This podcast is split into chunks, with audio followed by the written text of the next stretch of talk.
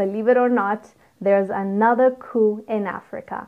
This time it's Niger, and the president has been detained by the coup leaders. 26 juillet 2023, nous, forces de défense et de sécurité, réunis au sein du Conseil national pour la sauvegarde de la patrie, CNSP, avons décidé de mettre fin au régime que vous connaissez.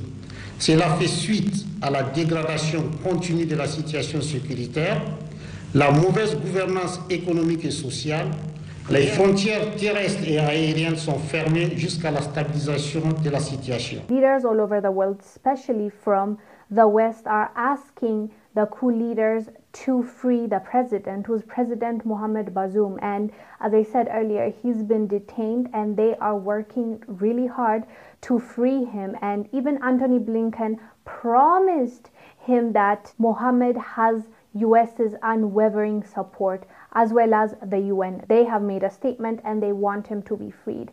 And this comes a few weeks after Bola Tinubu, the new president of Nigeria and also the new chair of ECOWAS, said, We are not going to allow another coup. We will not allow coup after coup.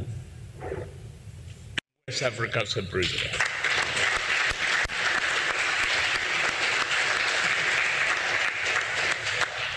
We will take this up seriously with African Union.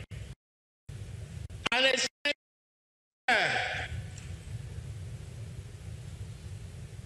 to the European Union and Britain and America. And surprisingly, people went out to accept these coup leaders, these military juntas, and support their decision to take over. And there are, of course, other people that are not supporting this coup, but this really should force our leaders to sit and reflect because this is happening.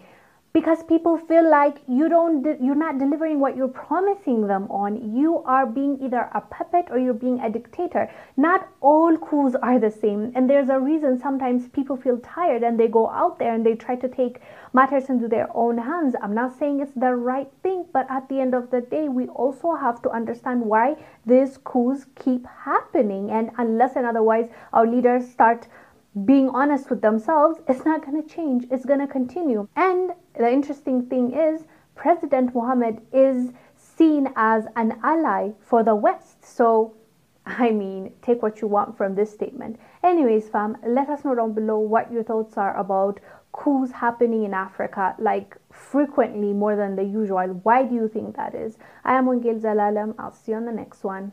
Bye.